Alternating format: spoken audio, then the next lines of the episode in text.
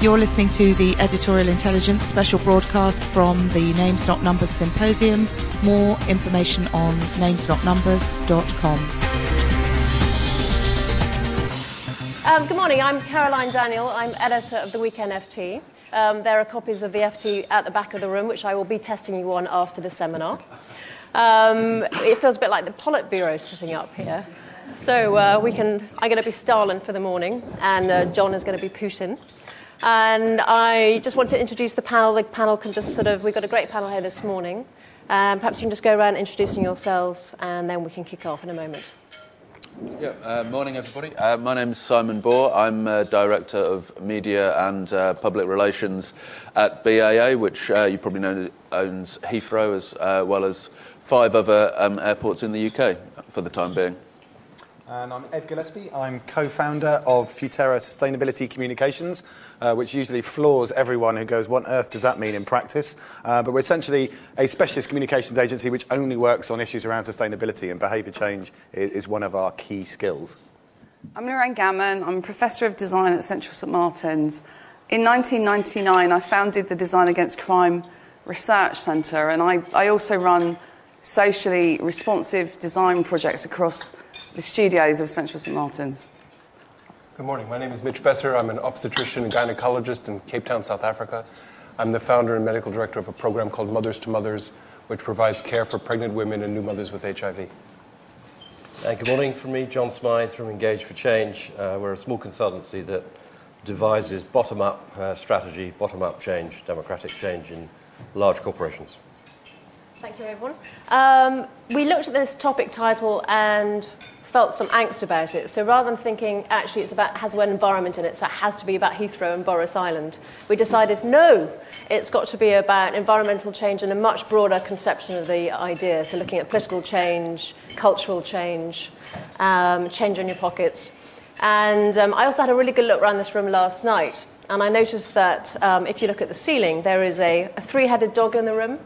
There's a giant pig in the room, two horses, a six headed monster, two giant sea monsters, one with a long nose, um, a lion, a crab, a lobster, two centaurs, but no elephants in the room.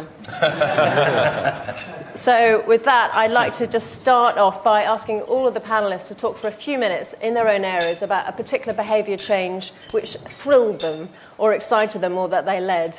So, with that, I'd like to kick off with Mitch. Great. Good morning. Thank you very much. I'd like to talk briefly about the work I do in South Africa and, and the genesis of it. I'm, as I mentioned, I'm an obstetrician, and I moved to South Africa in 1999 to provide services to pregnant women with HIV. And as a practitioner in the clinics, I found a, an enormous amount of frustration that women coming to see me were black South Africans who spoke a language that I didn't speak, who came from a culture that I didn't know. I was never going to be a mother and hopefully wouldn't be HIV positive, so there was very little I could share with them. And yet, there were things I specifically asked them to do. I asked them to take an HIV test. I asked them to take their medicines. I asked them to feed their babies in a particular way. And in spite of my teaching and pleadings, I couldn't get the mothers to do the things I've asked. And the, the cultural divide between us was just so enormous, and I couldn't break it. So, the, the innovation that we came up with was employing mothers living with HIV as care providers. And in our program, Mothers to Mothers, we employ women who've recently had babies who are HIV positive to come back to the clinics and provide education and psychosocial support for the women who are coming in for care, the women who are now pregnant or who've recently delivered babies.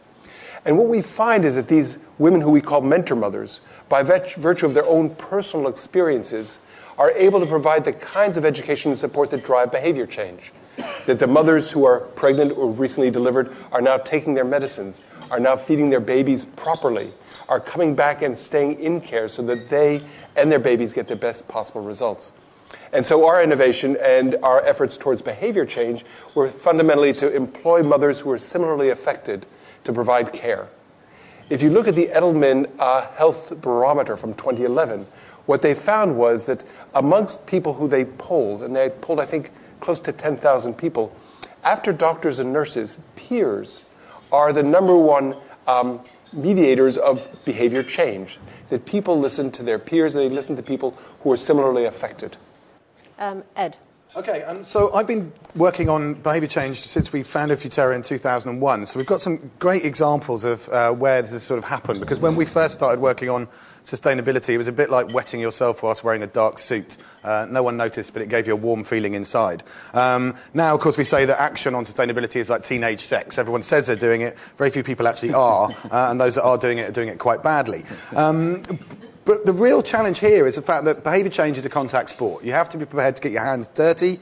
Um, it's complex. Uh, people are sophisticated, um, and they're also sceptical and cynical. So, uh, just also building on Mitch's point, you know, the, the messenger really matters. Who do we trust? How do we get um, these type of uh, kind of inspirations across to people?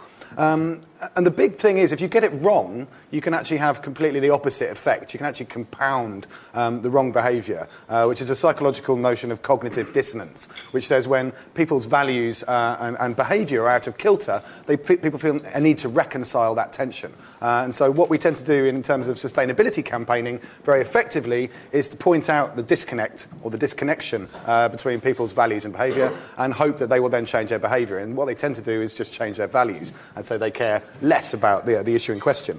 Um, there's a wonderful example from um, the States where there was a primary school in New York uh, where parents were turning up late to pick up their kids from school. So the school was getting very frustrated. The staff were having to hang around later um, to, to, to, to, look after the children until the parents turned up. So in order to disincentivize this behavior, they introduced a fine. Uh, so parents who turned up late had to pay a fine um, for, the, for, the, extra childcare they were effectively getting. Um, it actually had exactly the opposite effect, and actually parents turned up later more often um, to pick up their children because they felt that they had sort of abs- absolved themselves of the guilt of turning up late and were effectively paying for the additional childcare.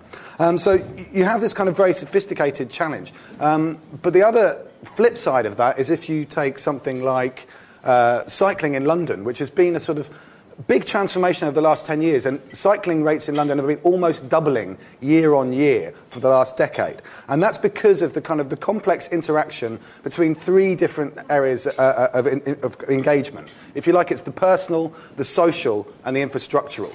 Um, and there's an enormous number of different reasons why people have personally taken up cycling. Um, some reasons it's because they save money, it's because it's faster, uh, because it looks cool, um, you know, because ironically, after the 7 7 bombings, a lot of people were compelled to experiment and test out cycling. Um, so you've got lots of sort of personal different drivers. Then, of course, almost sort of playing catch up, we've got some of the infrastructural factors which have gone in, like bike lanes uh, and the, the city bike scheme, which have also enabled it and made it slightly easier but most crucially of all, perhaps, is the social proof is the visibility and the salience of other people cycling and being able to see other people on the roads. And so it's not a magic formula, but if you get personal, social, and infrastructural measures in place, you can generally have and genuinely have transformative behaviour change. Uh, and I think that's what's um, incredibly exciting. And the way that Futerra approaches this is to try and find the stories, if you like, uh, the narratives and, and the people's experiences which bring these behaviour um, change challenges to life, uh, to sizzle them up, to make them exciting exciting, uh, engaging, and inspiring, um, and to make them visible and generate this, this crucial social proof, which obviously we are social beasties. We like to know what other people around us are doing. Thank you very much, Ed. Um, Lorraine? Okay. Um, what I do is um, I work with young designers um, to look at the way criminals steal things and then design user friendly, slightly wonky products to stop them. So the most recent one um, which came actually from the research centre, was that we realised that ATM crime is a massive problem. And we also worked out that the way people get dipped and get their cards um, number stolen via so- shoulder surfing is because people get very close. So we, we simply put some art around the cash points to make a safety zone. And in Hammersmith, we did it for about six months. And the police there argued we'd reduce crime by 65%. I didn't really believe them, if you want the truth. So what we do is that we, we test it again. And actually, the point of that is that to do this sort of work, user centered design, you have to do it with the people, by the people. And a lot of design for behaviour change is top down. And my argument is, is that why it doesn't work is because if you don't actually find, um, I suppose, some fr- fraternal account, some way of working with people, um, then actually it breaks down quickly. And certainly, when we sort of come up with the designs, the, the community uptake, the, the, actual links to, like, for example, we've done bike stands that instead of being an N shape are an M shape, and it means that you lock both wheels and the frame to the stand, and it's harder for fees to twist them off, and they just get the, the next one. And they've, the, again, they've been evaluated, and what we found is that those stands actually um, produce better locking practice, which reduces crime. And um, it's sort of, would only work, it only works because we work with really loads of cycle groups who then promoted the use of them. And I, I really agree with my colleague here that the uptake, how you communicate the process, is incredibly important. And it can't be a pretend process because design is tricky. And to get, to get things to work, the story of, of those designs is really important. Like all of you have been to an organic market, and I suspect all of you have bought a carrot. But you're not just buying the carrot, you're buying the story of the carrot. And that for us, in design terms, that's, that's what we communicate to. And it's, it's really important the way you tell the story. Thank you. Thank you. I always think carrots taste much, taste much nicer with stories. um, and finally, um, Simon. Um, well, I wanted to um, really talk about something that I'm not sure I'm necessarily proud or tremendously excited about, but I think is, is important, which is, of course, that it seems to me that the, the most obvious way to change behaviour, and perhaps the most effective, is to um, make something more expensive or to use price or cost and hit you where you hurt in, uh, in your pocket. And uh, I think that you know, one of the examples of, of this in the aviation industry over the last year, which demonstrates how behaviour can be changed um, through pricing, is that Ryanair has been tremendously successful through pricing in showing that if you can make something cheap enough, you can get people to do things they didn't even know they wanted to do in the first place. So we have today Ryanair as the largest airline uh, in Europe, overtaken British Airways by flying people to places that they had never visited before, didn't know they wanted to go. Um, in fact, even if they did want to go, them, it's been, go there, it's successful by taking them somewhere which isn't even there, but just close to being there just because the fare is low enough that people will do it. And uh, Ed was just pointing out to me before the, the start of this the, uh, the, the, the, paradox in, in this that uh, Ryanair actually, um, you may have noticed this, predominantly advertises in the Telegraph. So while there are lots of people at dinner parties around uh, Hampshire and West London and the home counties who are very sniffy about Ryanair, their, their customer base is actually people going to second homes that they didn't have before those flights um, existed. So my, uh, my, I'm, not a, uh, I'm not here to celebrate Ryanair, although they're obviously a very valued customer of, uh, of BAA. Um, but I do want to say that I think it tells a very important lesson about behaviour change because it seems to me too often that the standard starting point of trying to change any behaviour is exhorting people not to do something that they currently want to do. Uh, and that seems to me to be the least effective way of actually persuading people to change behaviour. So if we are going to change behaviour, we need to be really clear, first of all, on what the effect is that we're trying to achieve. Uh, and then I think focus on how you can make sure that whatever it is that you're trying to stop or trying to encourage is appropriately incentivized or disincentivized through um, pricing um, and through some of the other measures that, uh, that, that some of the others on the panels have talked about. I think we also need to recognize that actually there are all sorts of other pressures on behavior. So the baseline that you're starting from is constantly changing. We were talking yesterday about people, I mean, the number of people here who, who are sort of checking iPads or checking their, their Twitter feeds, um, the, the way that actually globalization and interconnectivity is, is changing beha- behavior seems to me to be a much more powerful force than exhorting people not to do things. So as we look at the society that we need to create and want to create in the future, we need to look at how the different pressures uh, on behaviour are going to come from different areas, as well as um, looking at what the baseline is today. Uh, and I suppose my, my plea, uh, uh really, my, my case would be for um, a more sophisticated form of environmentalism in that particular sphere. If we're looking at, at, uh, at behaviour change across society as a whole, it seems that even those people who might be convinced to actually make that change themselves will, after a short time, um, stop doing that if they notice that everyone else isn't making that change, if the result can only be achieved by the Commonwealth working together. So I think we need uh, more sophisticated environmentalism that looks at how, uh, that rather than just opposing or stopping every development, looks at how we can facilitate the things that people want to do in a more sustainable manner um, and which uh, embraces, in a way that I don't think the, the, environmental movement does at the moment, progress and technology and science to help make that change. Well, an observation from me here, which is that we've heard some commercial stories and some social stories. And, and perhaps I've got it wrong, but uh, I heard in the commercial story an, an element of uh, we can psychologically manipulate by pricing or whatever mechanism. Whereas in the social stories, I think we heard a much more mutual approach to power sharing, uh, where a risk was taken to uh, share, share that opportunity with, with that community. And I just wondered whether that polarization between the commercial manipulation, quote unquote, being deliberately uh, controversial there, versus, if you like, this determination to share power with the audiences. Could you, could you perhaps some of you comment on? Yes, please, far away. I, I, I hate Ryanair and I've used it. Okay, and I, I, I, I think that um, the resentment of actually being forced to, to go for the cheapest causes all sorts of other problems. And, you know, my point earlier is that design that fails to involve the community um, is, doesn't work, and the top down stuff is paternalistic.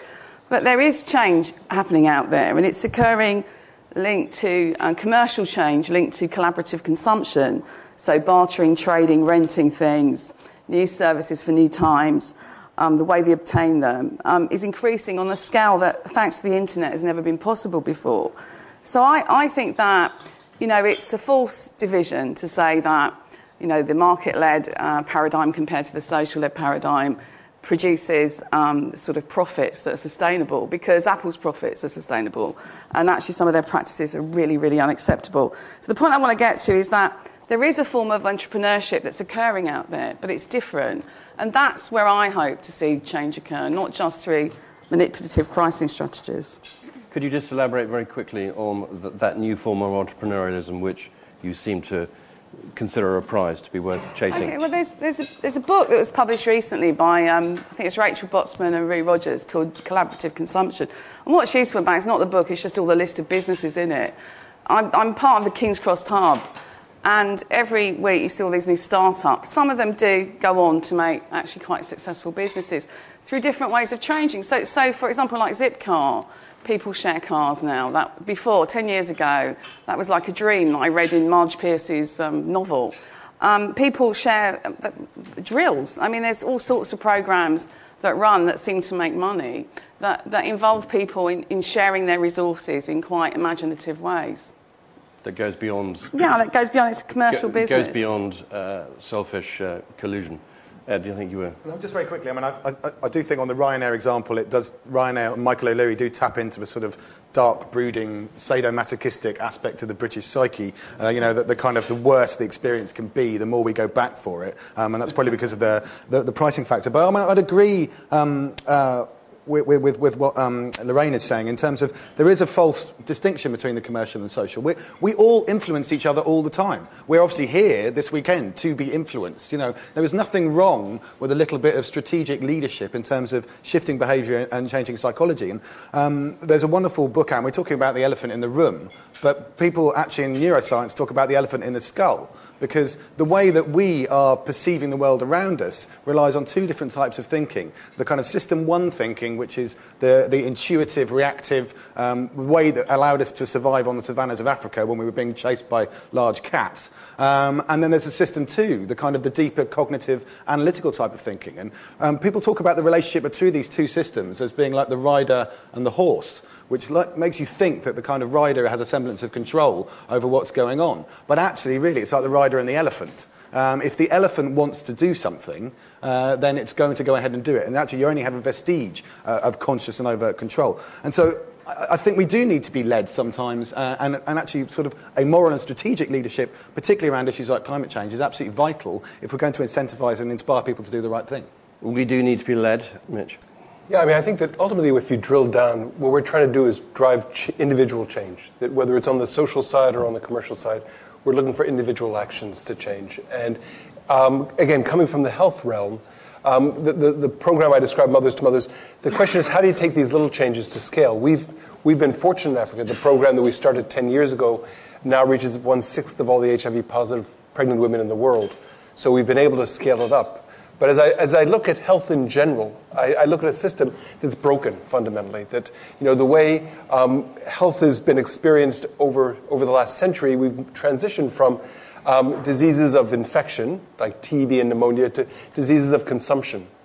And the health system, the way it's designed currently, is designed to, to essentially treat um, diseases of infection. So that if you go to a doctor, you'll, you'll share your symptoms and they'll take a history and do an exam.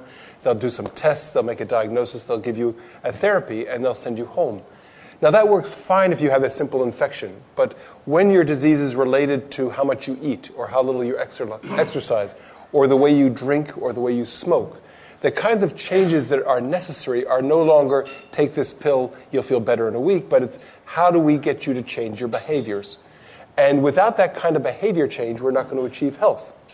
And so our system is designed wrong. Doctors and nurses are being pushed to see more and more patients for shorter and shorter periods of time. Doctors and nurses aren't trained in behavior change. So we're trained as diagnosticians and therapeuticians, and yet what we're asking people to do is difficult. I don't have the time, I don't have the skills, and so we're not going to achieve health until we come up with a model for behavior change and build that into our health systems. Now, what we've done with Mothers to Mothers in Africa is build that into the system. That mentor mothers, peer educators are part of every patient's experience. And so when they see a doctor or nurse, maybe for two or three minutes, they also have 30 minutes to an hour with a mentor mother who can help promote the kinds of behavior change that ultimately result in the outcomes that we're looking to achieve. And we've been fortunate that our model of care has now been embraced by the United Nations. It's part of a global plan. And so that we're hoping to change systems, but the systems changes are towards how do we achieve better behaviors through the resources that we have that we can afford, and then how do we take it to scale? Right, um, Hilary Cottam's work with the Southwark Circle is about exactly this with, with the National Health Service and local councils.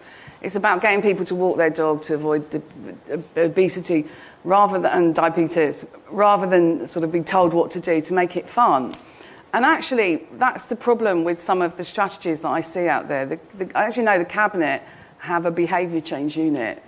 And they're very taken with nudge politics that have been written up by Thaler and Sunstein. And I have massive problems nudge, you know, nudge, the idea of nudge is that you don't, you don't um, ban junk food at school, you just put fruit in the canteen.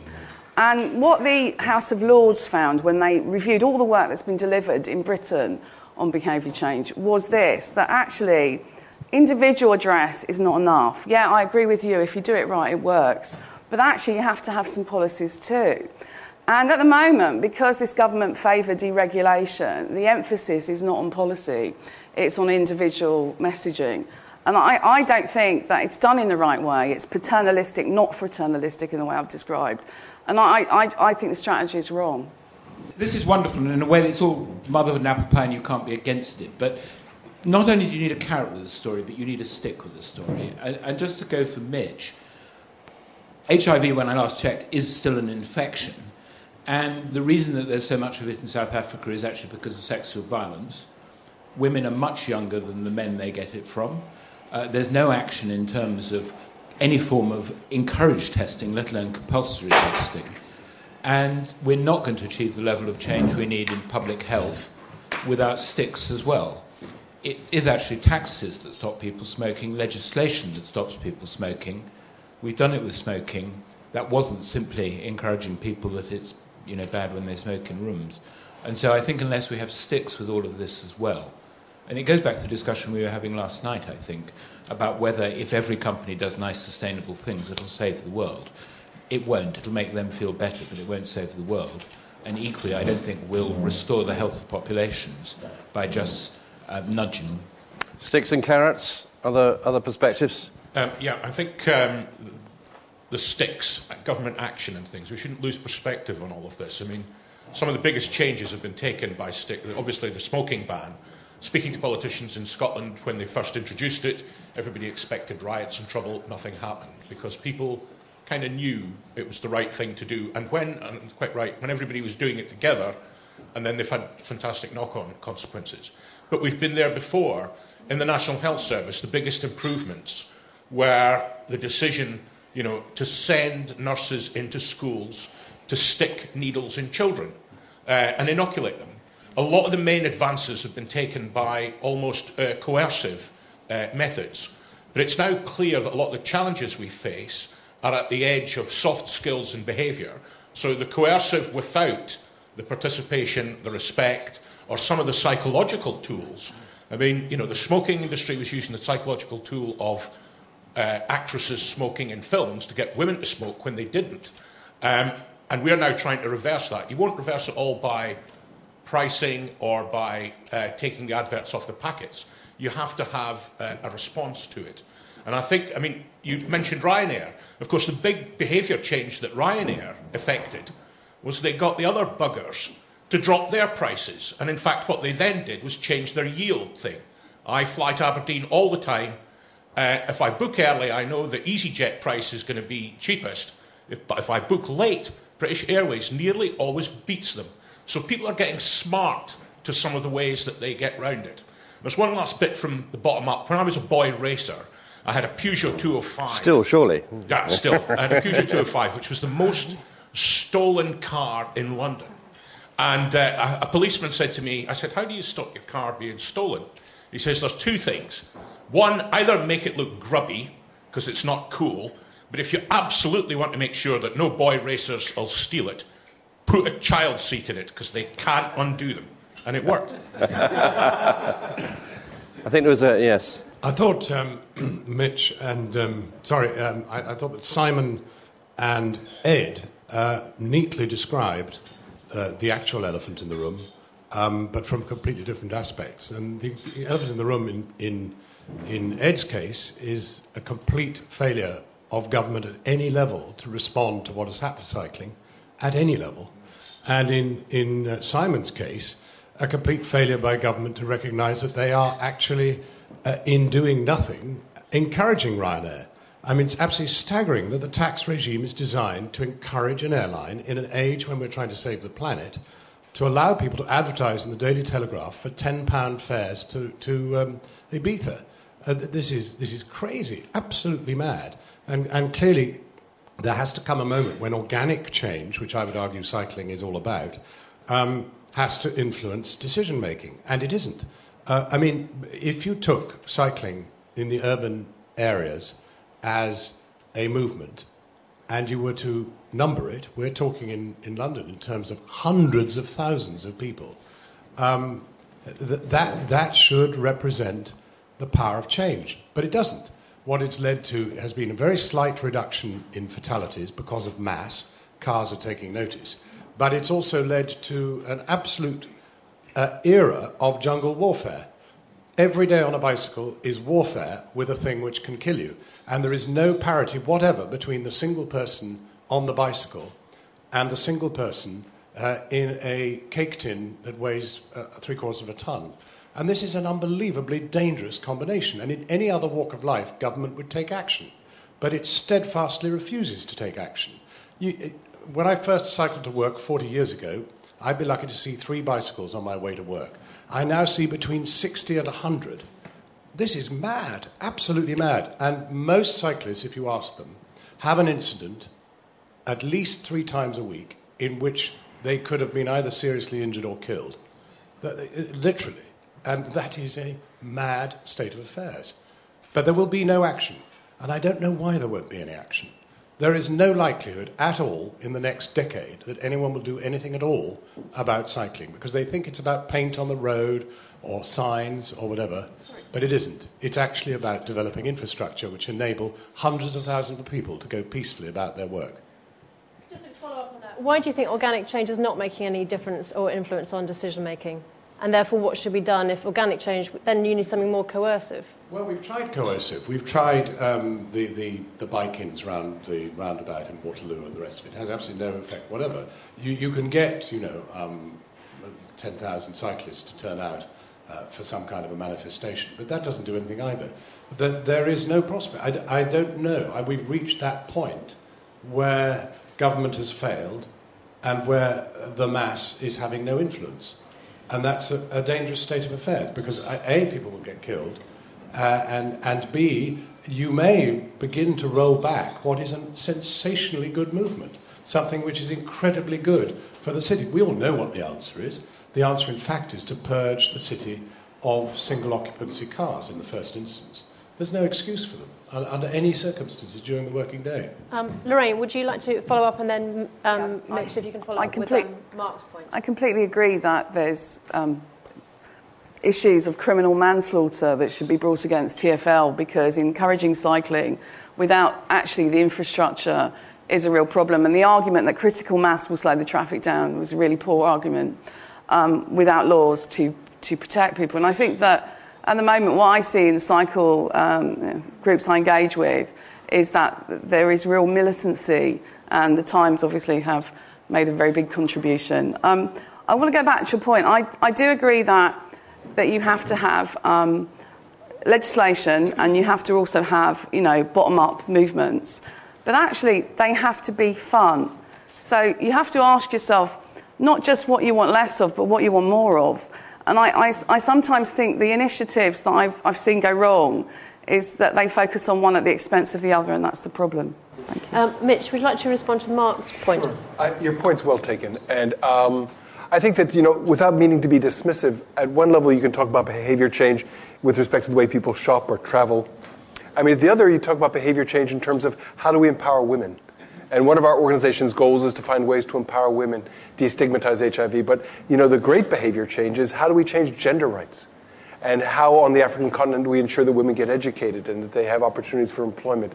And the biggest, you know, social um, change, the greatest behavior change will be, you know, changing things at that level.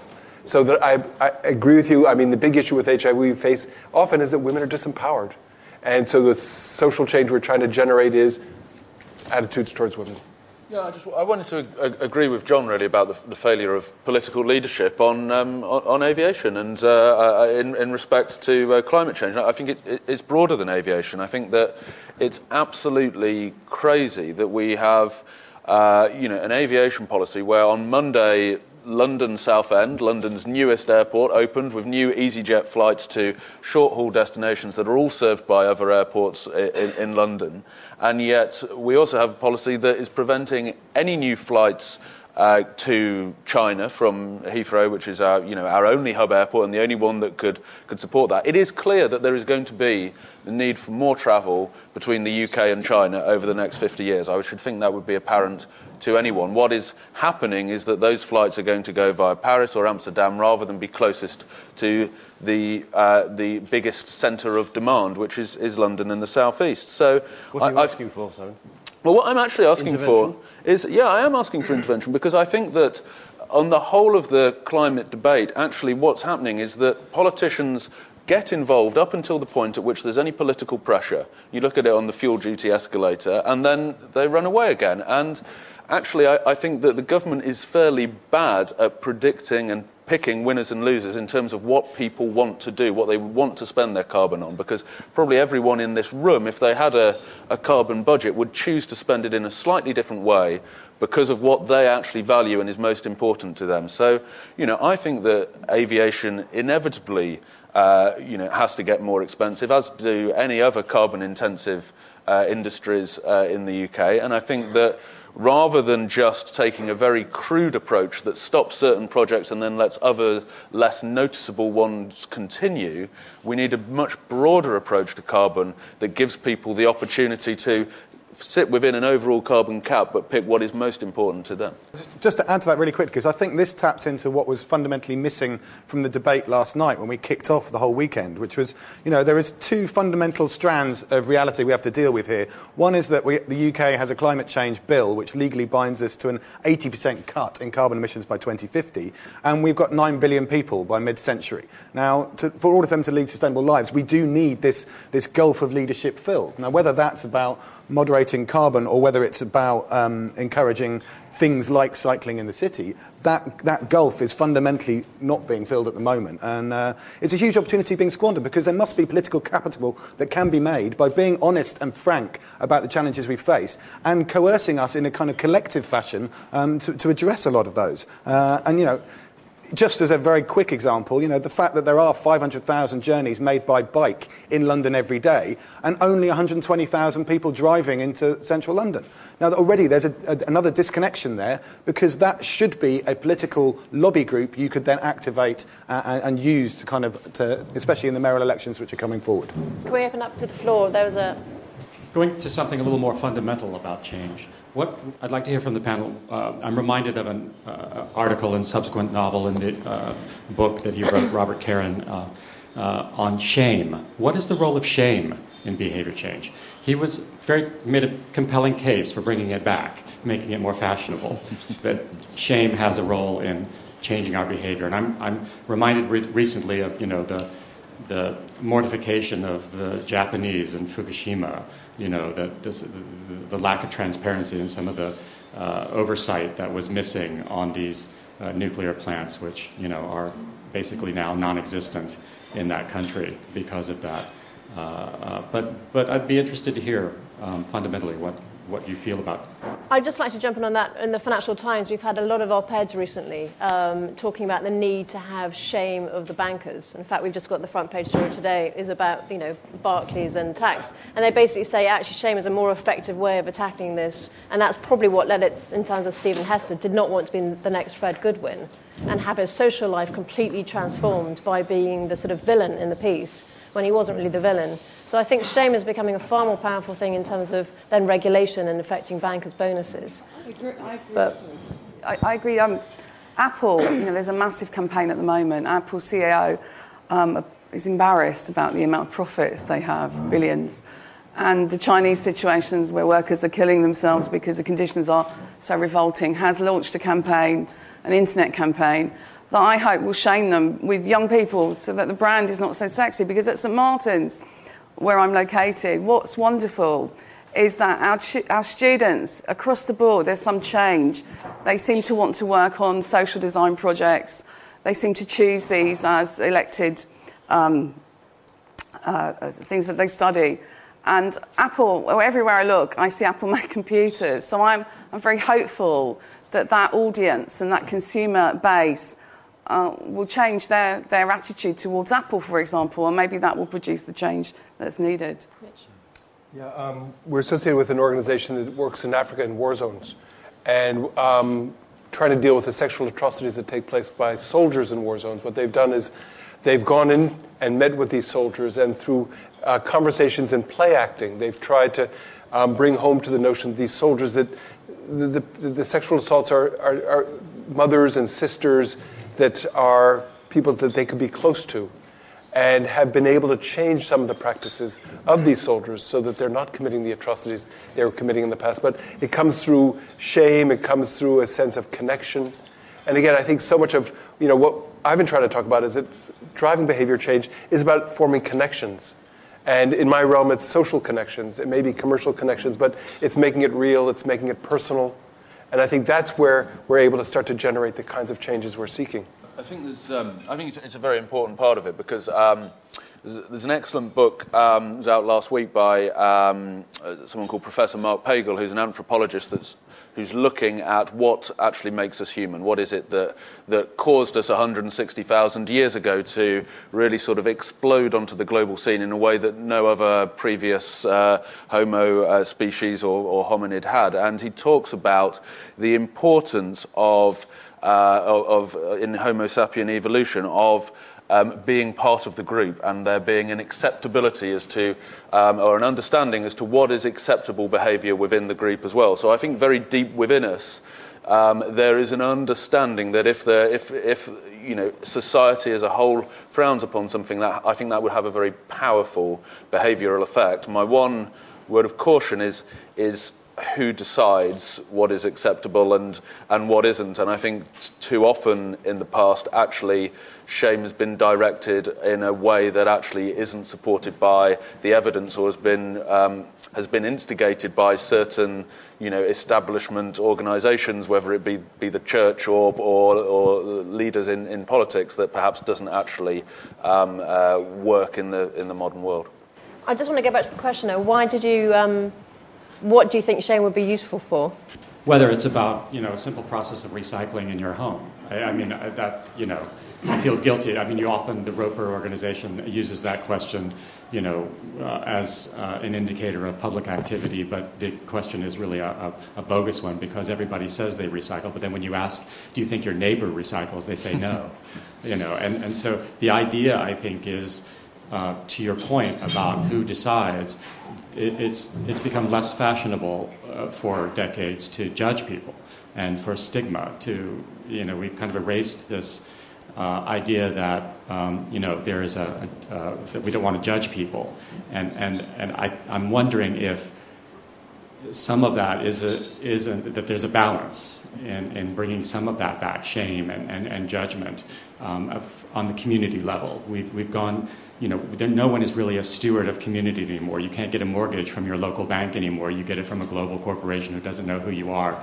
You can't be a farmer and go get a loan for a crop. You know, it, we, we don't have that sense of community uh, that used to kind of, you know, divorce was not, you know, in the community was always stigmatized and other things, other behaviors. But does that go to, you know, a larger scale on environmental concerns, how we live in the planet, um, you know, at some point do we just feel bad about it and want to change our behavior? I mean, just very quickly on that one, I think that the, the balance between shame and, and, the use of emotions like guilt is really, really tricky because guilt can actually just trip people into denial. If you become too accusatory or too front foot, you know, rather than shaming someone, you just make them go, you, you create the cognitive dissonance I sort of referred to um, earlier on. And I mean, just sort of interesting from a personal perspective. I mean, four years ago, I went around the world without flying, um, and I've just noticed in, in my circles, and whenever when anyone talks about flying now in my presence, you know, they look ashamed, you know, and sort of, sort of slightly uh, apologetic. Yeah. Well, I, I, I, don't think it's a good thing because I would say I'm, they're not really changing their behaviour. You know, but they do feel guilty in my presence. Now, whether that's a, a kind of a potential step on the right a path, a one-man shaming know. machine. yeah. yeah. I think to that point, the, the, it's clearly a lot easier to set social norms of acceptability when we're in a tribe of 200 people than it is in a, in a, in a global community.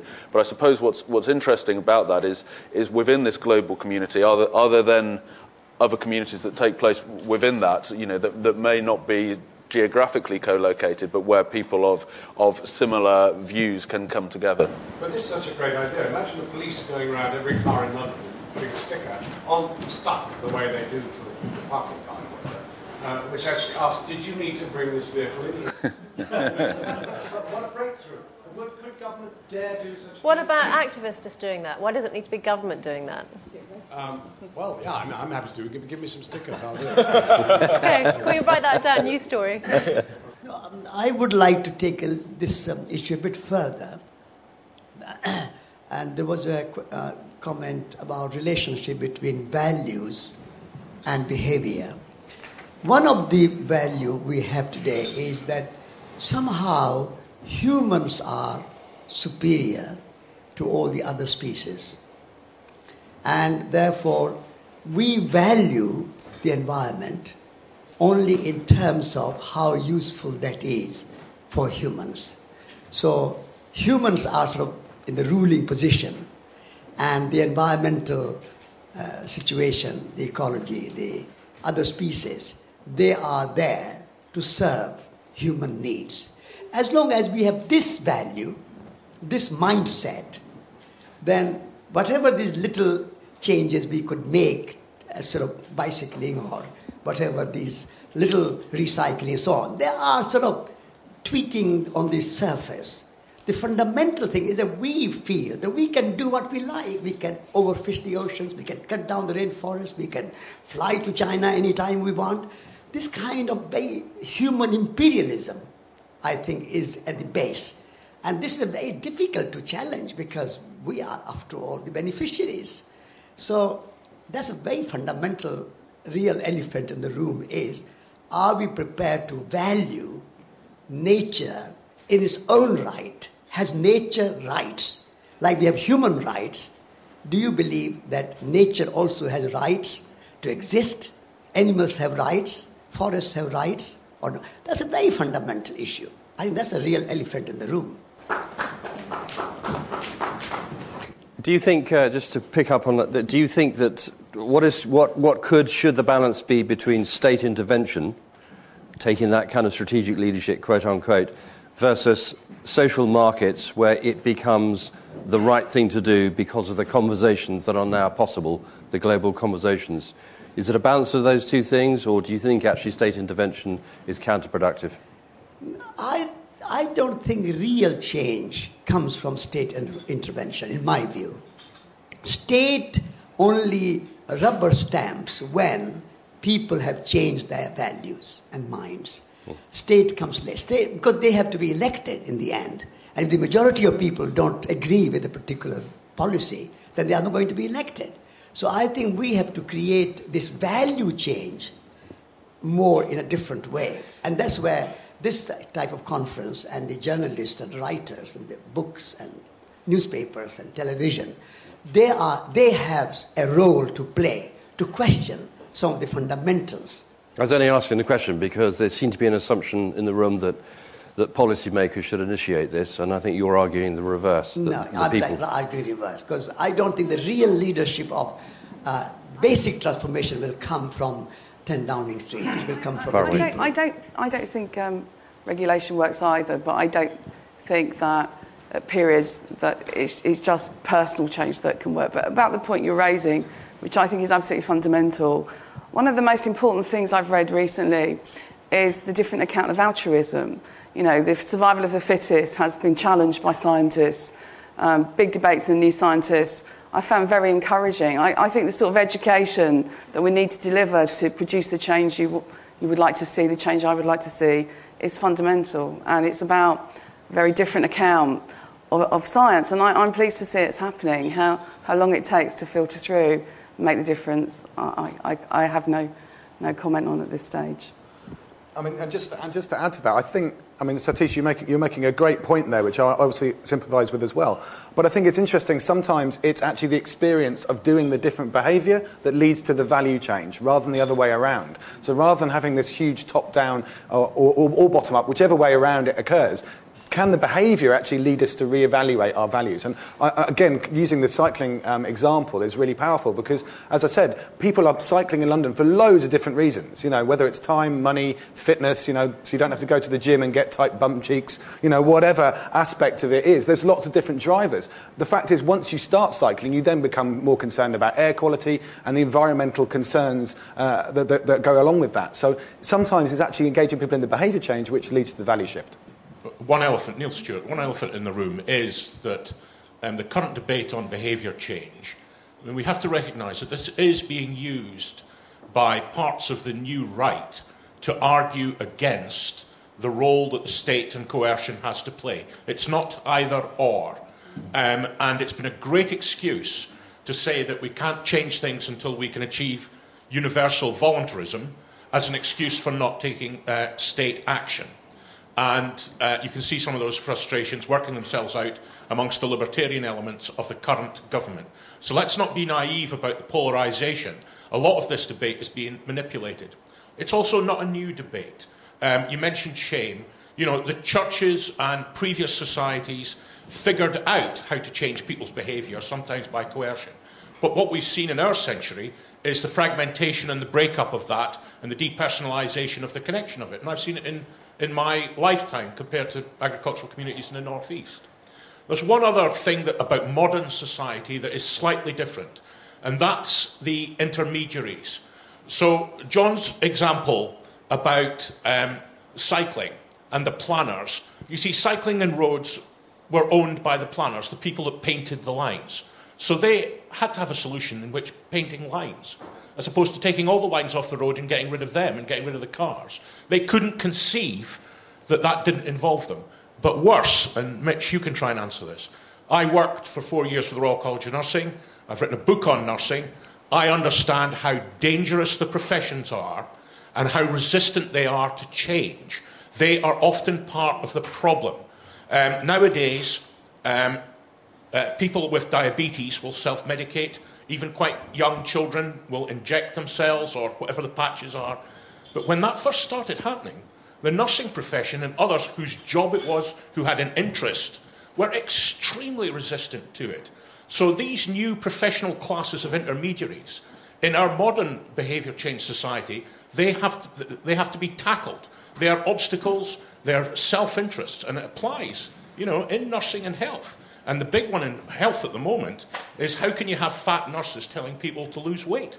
You know, um, can I just jump in on that? Um, Mitch, and then um, I noticed Mark nodding um, to your comments, so perhaps both of you can respond.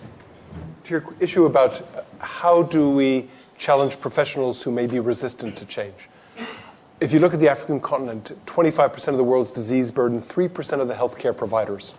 So the African continent is short about 2 million healthcare providers. And I think what we're beginning to appreciate there and what's being written into legislation is the importance of what's called task shifting and task sharing that the jobs that are currently being done by doctors need to be done in part by nurses. The jobs that are being done by nurses need to be done by other kinds of healthcare workers.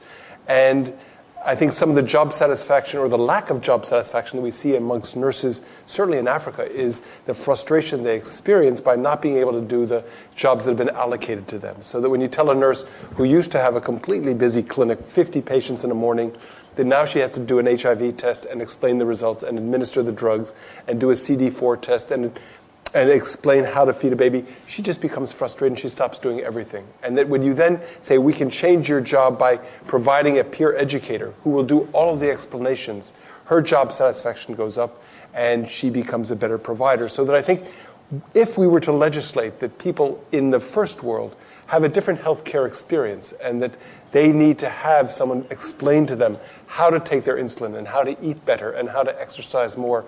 And that that job doesn't fall to a nurse who frankly doesn't have the time or even the inclination. We may not be able to create, we may not be creating those challenges that you're fearful of, but we may actually be building a better health system that drives behavior change and generates better health. Well, I, I mean, I entirely agree with the point. I don't think there's anything new about professional cartels preserving their own um, uh, mystique, as it were. So there's absolutely nothing new. But I think if you look at what's going on at the moment in the UK with the, the health bill, which I don't think is a very good bill, but leaving that aside, as much of that is about professional self protection as it is anything else, actually. One big question for me is in spite of all the environmental discussions, ec- growth, economic growth or growth in economy is still the most dominant uh, paradigm. And uh, I don't think we can have unlimited economic growth in a finite planet. And that question hasn't been raised. I think we have to shift our consciousness. And I think uh, David Cameron has mentioned this thing, and government is starting to do something, but they want to have best, so both worlds. They, they are facing both, both ways. Um, growth in well being, because after all, well being is the, the most important thing. And that is starting to happen in our discussions, but very little. Economic growth, growth in economy, that is still the obsession. How, what panel think? How can we challenge that? Unless we challenge that, all the other recycling, etc., bicycling, etc., is, is going to be small change, not a big change. But I don't think we're talking in opposite ways. I mean, uh, actually, um, you would get accidental economic growth if you dealt with uh, transport in cities. Uh, if in actual fact you banned all private cars from the central areas of all the cities, economic growth would go up exponentially, accidentally, uh, because people would be able to move around infinitely faster. They'd get around to work much faster, on their feet, on their bicycles, on public transport, because there'd be no clog. The clog would have gone. And what, of course, Ken Livingstone discovered was that the clog in every city has nothing whatever to do with the electorate who live in that city. They're all people who've come in from outside. And so you could do it overnight with no political pain, economic gain, and better human well being. Or the whole thing, all in one, one fell swoop. I mean, if we can have a clear, that kind of understanding, that economic growth which does not damage the environment, then that economic growth is acceptable. But at the moment, that is not the idea. Ed? Yeah, I must say, and that's perfectly possible because there is a big debate amongst you know, the environmental economic fraternity at the moment. Um, you know, you have Professor Tim Jackson with prosperity without growth, but you, you could have people like Professor Paul Ekins who are saying, well, it's exactly it's the quality of that growth. And you know, as Lorraine was alluding to with the growth of collaborative consumption, you could see economic growth in those types of sectors and industries, which is actually massively dematerialised. You know, it's much more environmentally efficient, yet it's still involving a greater turnover and, ironically, a huge social benefit because it's connecting us back to each other in the communities in which we're based. Yeah, I, I think it, the, the goal has to be the improved environmental performance and sustainability rather than re, you know, reducing economic growth. I think eh, you know, if, if, the, if the goal becomes the economic growth, then it, I just don't see how it can win popular support. And as Ed and John have said, I don't, I don't think it's necessary either. I think you can, you can have both.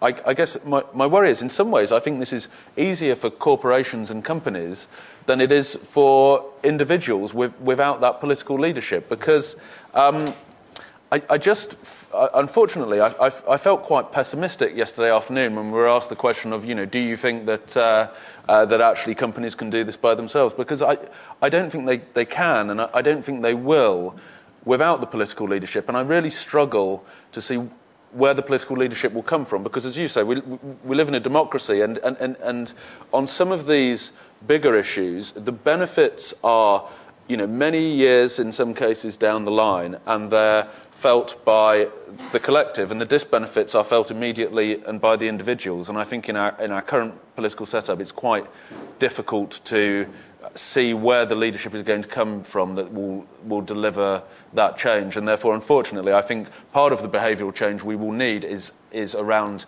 climate change adaptation and mitigation, as well as actually just trying to reduce the, why, uh, the impact. Why don't we, we just have a few minutes left, why don't we close around this notion of where should legitimate leadership come for this behavioural change agenda? So, Mark, I think you had a, a thought. Well, uh, anybody else? I where should pick up John's point, because I mean, I don't think it's actually quite as simple as you say.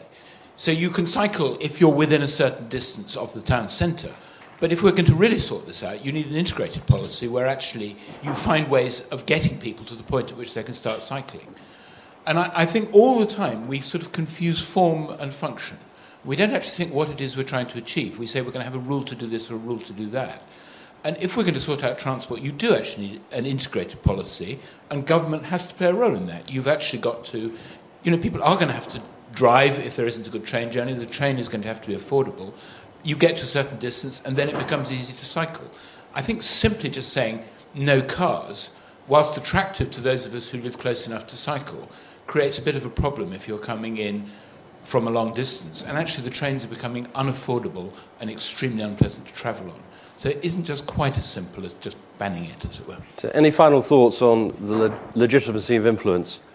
Final, final thought. I think there is a sea change in younger people. It was raised yesterday. But um, I'm trying to address the point of professions because I, I do agree that in some of these um, attempts to change the situation, um, you'll have architects and planners in particular, you have particular agendas that are very hard. But in terms of design education, what I see is that in industrial design, um, the young designers I taught always wanted to I don't know, be James Bond or work for Nike. And now they seem to be growing things and designing um, permaculture for inside buildings. It's, it's a sea change. It's coming from below. And I think that will have consequence. Coming from below? Final thoughts? Um, well, I would concur. Um, I think there's a, there's a idea of the bystander effect when you look at challenges which are so big and enormous and convoluted, like sustainability and climate change, which require these mass responses. Um, and the bystander effect, you know, says if you fall over and hurt yourself in the street, you better hope there's someone there to help you. Because uh, if there's only one person, then they'll step in and assist. If there's a whole crowd, everyone sort of looks awkwardly around and goes, oh, he's fallen over in the street. I really hope someone else goes and helps him. And the, the, the enormous scale of these challenges make this, create this enormous bystander effect. We all look around and go, such a huge, urgent problem, someone must be doing something about that, right? Um, and unfortunately, that's each of us, every one of us as individuals. And, you know, it's, it's, it's become a cliche, but it is about being the change you want to see in the world uh, and actually stepping up and being counted. Um, I, I, think right now, globally, the, the biggest um, influencer on behaviour change is economic development and urbanisation in, in fast emerging markets. And actually, I feel fairly confident that over time, that will lead to greater environmental awareness globally. I think it will lead to more sustainable development as childbirth rates and, and health uh, impacts are improved. The big question is will it be too late by the time we reach that point? Um, final word. Um, I guess for me, the question is what do we want to achieve? What, we, what is the desired outcome? And in the, in the realm of health, it's better health for all. And how do we get there? I think we need to understand that behavior change is going to be central to that. And that to do that, we need to build systems that are going to make that work. And we're going to need to have shared responsibilities between individuals and between those who are uh, creating systems. So, you know, shared responsibility. Caroline. Um, I just want to sum up a few things, which is that obviously we've learned that peers are the best mediators of behaviour change and bottom up is the way to go. Shame may be back in. Um, put a child seat in your car if you don't want your car nicked. And if you're in London, you find a sticker on your car saying, Was your journey needed? Jon Snow has been there, so be warned. um, so I just want to thank all the panel. Thank you very much indeed for uh, such great um, commentary this morning, early in the morning. And thank you for coming.